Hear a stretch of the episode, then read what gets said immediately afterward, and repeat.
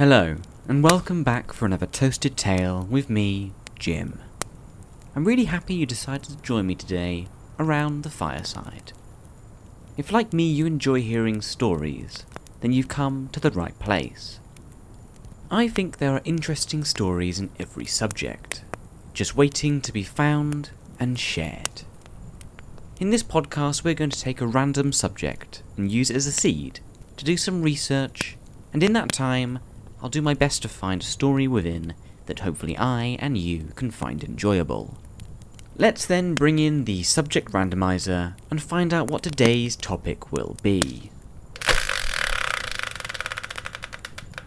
Okay then, so today it's landed on the name Hobie. Now, just for clarity, I'm not an expert on people with the name or nickname of Hobie. In fact, I don't think I've ever known anyone with that name. I'm just a guy who likes taking a subject and finding interesting tales within. And if I can learn a thing or two along the way, then that's a bonus. So, as not to keep you all waiting around, I know your time is very valuable, I've already completed the research for this topic. And I'm really excited to share with you what I found. Firstly, it's interesting when doing a podcast topic on something obscure, like a name, where the seed of the entire tale is a name like Hobie, I can often feel like an imaginary tour guide, taking you all listening on a trip round some famous museum, showing all the interesting people to have ever lived. And, you know, now I'm taking you all round the Hobie wing, where on the left you can see blah blah blah, and on the right you can see this person. And I really like imagining that. We did a previous podcast uh, on the name Shafran, and it was very similar, where we kind of looked at the background of the name, and we then looked at some interesting Shafrans, and this is going to be a similar one to that for Hobies. Now there isn't much on the name Hobie. It's it's quite light on the ground. Uh, we know it's a boy's name, uh, and it's like a modern iteration of an older American style or German names like Hobart or Hubert, and that it means bright or shining intellect. But now, join me as we go down the Hobie wing of this Museum of Great People. And I want to show you two interesting individuals that caught my attention uh, one with the name of Hobie, and the other who had the nickname Hobie. Because it was interesting that almost as many famous people who had the name of Hobie had also the nickname. Our first subject is Hobie Billingsley. Born on the 2nd of December 1927, he was an American diving champion and honoree of the International Swimming Hall of Fame. In an interview in 2008, Billingsley talked about how, in his early years, during the Great Depression, he and his mother moved frequently around the country, living on so little. He remembers that they probably lived on around $500 a year, which even with inflation is a tiny amount. He was unable to play sports at this young age, but at seven, him and his mum had settled enough for him to join a local YMCA and begin his sporting pursuits. Even after the YMCA denied his admission after he turned eight, that didn't stop him. For the next nine years, he would sneak into the building without the authorities knowing in order to continue his sporting training. He recounts about his first diving experience, starting in an unorthodox way. He started with a tumbling group at the YMCA and found himself performing as well as the older kids who'd been doing it for much longer. This primed himself perfectly for when one of the other kids on the diving team fell ill, he was ready to swoop in it wasn't too different. When he was tumbling, he was doing it on a mat, and now he was doing it off a diving board. As may have been expected, though, for this story, when he started diving, he instantly fell in love with the sport completely. It wasn't all smooth sailing, however. Being told by one of your coaches that you're not good enough to reach the standard of diving would make many people lose confidence and falter. But not Hobie Billingsley. He picked up an older diving book that showed him how to execute certain dives, and supplemented his training by self teaching himself from the instructions found in the text. Hobie Billingsley turned down a free scholarship at the University of Michigan for diving, and instead decided to study at the Ohio State University, where he paid his tuition by working at the same country club where Jack Nicklaus, the 117 tournament winning professional golf player, teed off. In his freshman year at Ohio State, he won two NCAA diving titles. There was a lot going on in the world at this time, however. And in order to serve in the armed forces, he deferred college for a year and dove in the Amateur Athletic Association before fighting in Japan during World War II. Billingsley had previously talked about the chance he'd missed to attend the prestigious Yale University and there to study to be a minister after he returned from service.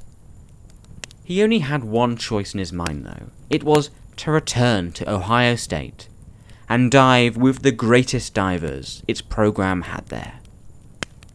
Following college, and after a couple of failed career options, which included dentistry and teaching, Billingsley found his way into coaching at Ohio University in Athens, Ohio, in the late 1950s.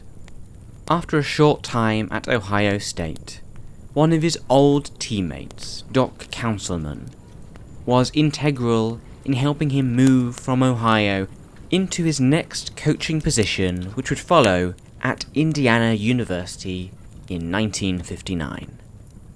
After years of bouncing around the country trying to find his way in life, Hobie Billingsley stayed at Indiana for 30 years. And in this time, he can recount with pride about how he and Doc Counsilman turned the program into an NCAA championship team while there.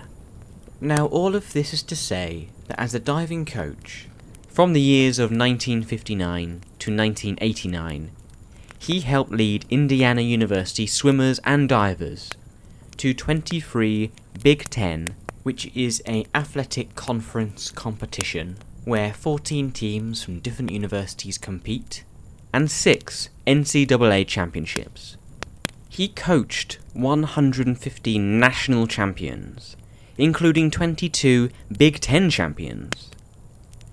He also went on to coach winners of three Olympic and four Pan American gold medalists, and five World Championships. He also coached the Olympic teams in 1968, 1972, 1976, and 1980, and was selected nine times as the diving coach of the year. And on top of all of this, he also founded the World Diving Coaches Association in 1968 and American Coaches Diving Association in 1970. And in 1982, he won the NCAA Coach of the Year and was inducted into the Swimming Hall of Fame. Finally, in 1994, he received the Sammy Lee Award, which was at the time the world's highest award in amateur diving. Hobie Billingsley is described by many as the peak of diving coaching. A trailblazer and trendsetter in the sport who not only had a successful sporting career himself, but also encouraged and developed the future careers of so many. So, with one Hobie down and one more to go, next on our tour is Hobart Hobie Alter, an American surf and sailing entrepreneur and pioneer, creator of the Hobie Cat catamarans, and the founder of the Hobie Company. Now, the beaches of Southern California have always been a breeding ground for new water toys, and for entrepreneurs in Hawaiian shirts and flip flops who knew how to bring their visions into reality. Now, the undisputed king of that enviable, sun drenched subculture is Hobie Alter, who started shaping wooden surfboards in his father's garage in Laguna Beach as a teenager in 1950. A few years later, he was producing lighter, foam core fiberglass boards that became the standard. In 1958, he opened his first surfboard shop, establishing Hobie as a brand that is still a household name for surfers and sailors alike. Alter and his contemporaries were driven by the quest for new ways to have fun in the sun. This, of course, had a lovely side effect, keeping them out of what they felt was hell on earth, having to put on a suit every day and go to an office job. When Alter decided to design and build a catamaran in the late 1960s, his mission was accomplished. The first drawing was done in the sands of the beaches of California. The Hobie 14 was easy to drag down the beach and through the surf, and fun to sail. The term beach cat was born, and he was selling these at $1,000, and so the boat was an instant hit. The 14 was followed by the 16, then the 18, all of these different models of catamaran. With its double trapeze and outboard racks or wings, the 18 was an active racing class boat. Hobart, Hobie, Alter had a whole range of boats for people to buy, but he didn't settle there. Today, there are 14 different Hobie Cat models, more than 100,000 boats in all. For Hobie Alter, sailing ranked with surfing, skiing, and motorcycle riding as his main pastimes. And just to prove that he wasn't just a beach cat, in 1980, Alter spearheaded the design of the Hobie 33, a trailable mono hull with a scant 8 foot beam to make it road legal. It turned out to be a rocket. And between 1982 and 1986, 187 of the 33s were built. Alter himself skied and sailed the 60 foot catamaran he built well into his 70s. In 2011, his contributions were recognised again by being inducted into the National Sailing Hall of Fame. How nice must it have been to have been given back in such a way from a sport you dedicated most of your life to? There you are. Two examples of Hobies. One as their name and the other as a nickname. Two men both excelling in their specific fields.